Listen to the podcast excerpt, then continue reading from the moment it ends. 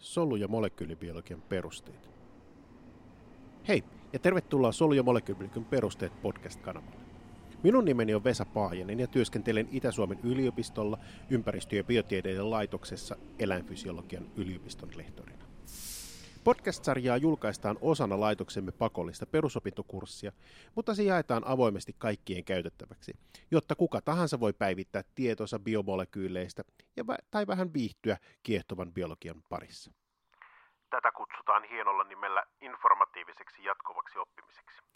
Vuosi 2020 on tämän podcast-sarjan viides vuosi, ja olemme ilahtuneesti havainneet, että jakamamme radioesseet ja asiantuntijahaastattelut ovat löytäneet kiitettävästi kuulijoita niin Suomessa kuin muualla maapallolla. Vuosien varrella sarjan jaksoja on päivitetty, editoitu, uudelleen äänitetty kuuntelijapalautteen perusteella vastaamaan samanaikaisesti tiedonvälityksen selkeyden ja radiofonisen kuuntelunautinnon tarpeita. Näin viisivuotisjuhlan lähestyessä olemme saaneet ohjelman tuottamiseen myös jatkuvan oppimisen tukea, minkä avulla saamme sarjaan tuotettua aiempaa enemmän suomalaisten yliopistojen asiantuntijoiden haastatteluja. Podcast-kanavalla julkaistaan itse asiassa useaa toisiinsa linkittyvää ohjelmasarjaa.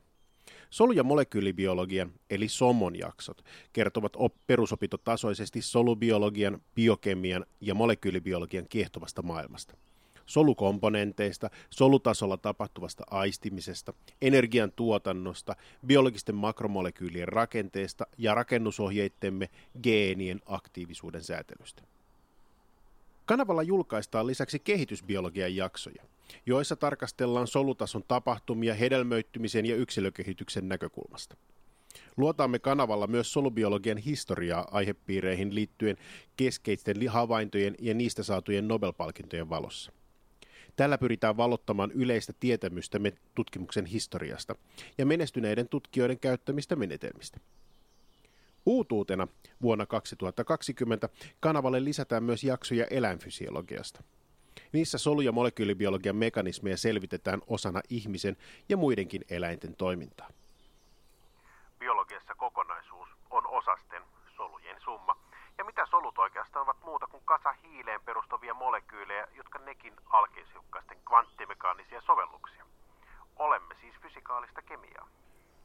Podcast-jaksot on laadittu mahdollisimman yleistajuisiksi, joten ne soveltuvat oheismateriaaliksi esimerkiksi lukiobiologian syventäviä kursseja suorittamille. Samalla ne soveltuvat asiaviihteeksi kaikille asiasta kiinnostuneille. Mikäli haluat saada aihepiiristä podcastia enemmän visuaalista tietoa, löydät sitä podcast-sarjan kanssa saman nimiseltä YouTube-kanavalta ja ennen kaikkea UEF solu- ja molekyylibiologian perusteet nimiseltä MOOC-kurssilta.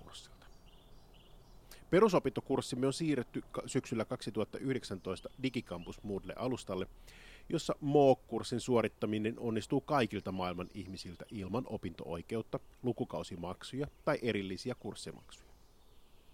Kurssille voit kirjautua esimerkiksi Google-tunnuksilla ja seurata alustalla kymmeniä tunteja videoluentojamme ja webinaarikeskustelujamme ja testata osaamistasi laajojen ja monipuolisten tehtävien avulla.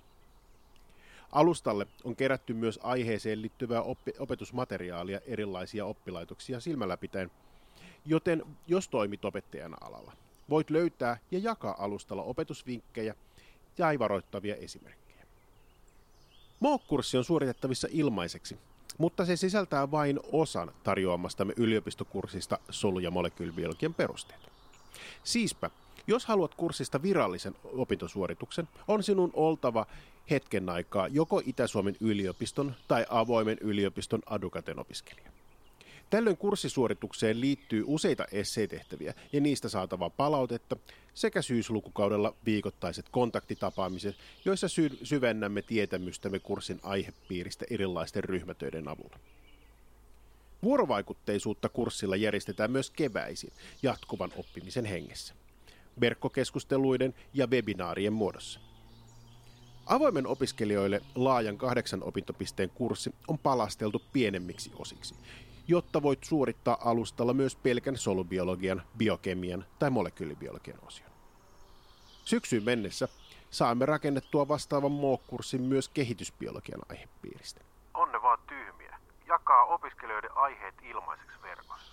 Eihän kukaan kohta me yliopistoon tai muuhun kouluun Kaikki tieto löytyy puhelimesta. Vissi erotetaan nuokin opettajat kohteen ja opiskelijat heitteille oman onnensa nojaan. Ajatus audioluentojen tekemiseen ja oppimateriaalin jakamiseen syntyi kuusi vuotta sitten, havaitessani opiskelijoilla tarpeettoman paljon hahmottumisvaikeuksia perinteisillä luentokursseilla. Tällöin suunnilleen kolmasosa opiskelijoista ei saanut peruskursseja suoritettua, vaikka tenttiä oli kuinka helpotettu. Koska pienten lasten isänä aikana oli tullon kortilla, en voinut lisätä opiskelijoille mahdollisuuksia kontaktiopetukseen, vaan äänitin yöaikaan luentojen audiokoosteita, joihin tiivistin kahden tunnin luennon 10 minuutin paketiksi. Yllätyksekseni tämä lisäsi sekä kurssien läpäisyastetta että opiskelijoiden tyytyväisyyttä kursseihin.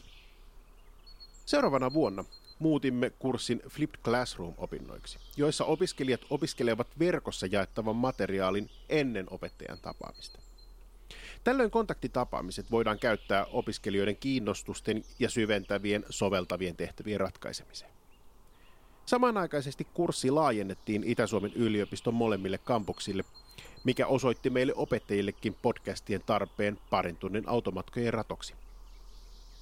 Flippaus on tätä nykyään erittäin muodikasta Itä-Suomen yliopistossa. Ja olen itse havainnut podcastien ja verkkoluentojen parhaaksi puoleksi sen, että kerrankin opin tuntemaan suurimman osan opiskelijoistani, koska voin keskittyä heidän kanssaan keskustelemiseen yksisuuntaisen tiedonvälityksen niin sanotun luennoimisen asemasta.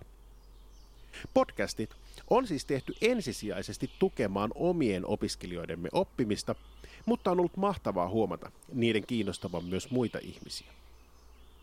Aloittaessani parikymmentä vuotta sitten yliopiston lopputyön tekemisen tutkimalla sydänsolujen ionikanavaproteiineja, minulle avautui kokonaan uusi maailma. Niin mielenkiintoinen, että hylkäsin urasuunnitelmani biologian ja kemian aineenopettajana ja keskityin täysillä tutkimaan ionikanavien rakenteita ja toimintoja.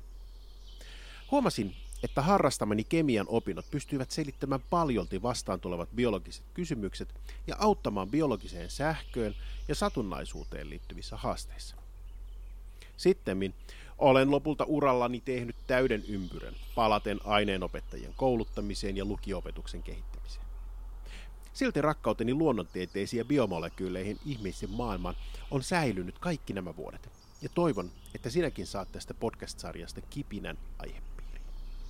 Biologia on noina parina kymmenenä vuotena muuttunut radikaalisti. Tuolloin 90-luvun lopulla odoteltiin biologista vallankumousta, jota ei kuitenkaan biolääketieteeseen koskaan laajasti saapunut. Samalla juhlittiin ihmisen genomin selvittämistä tietämättä oikein, mitä sillä tiedolla oikein pitäisi tehdä. Nyt indusoidut kantasolut ja geenisakset ovat mahdollistaneet kloonauksen ja rakennusohjeittemme korjaamisen tavalla, jota tuolloin pidettiin utoppisena. Samalla rakennusohjeiden selvittäminen sekvensoimalla on tullut niin halvaksi, että sitä pystyy harrastamaan köyhempikin kansalainen. Kuitenkaan solu- ja molekyylibiologia näiden menetelmien taustalla ei ole mitenkään muuttunut. Eivätkä menetelmälliset keksinnöt tule tyhjästä, vaan perustuvat vuosikymmeniä kestäneille trudit tutkimustraditioille. Siten ymmärtämällä solu- ja molekyylibiologian perusteita pystymme ymmärtämään myös tämän päivän ja huomisen bioteknologian.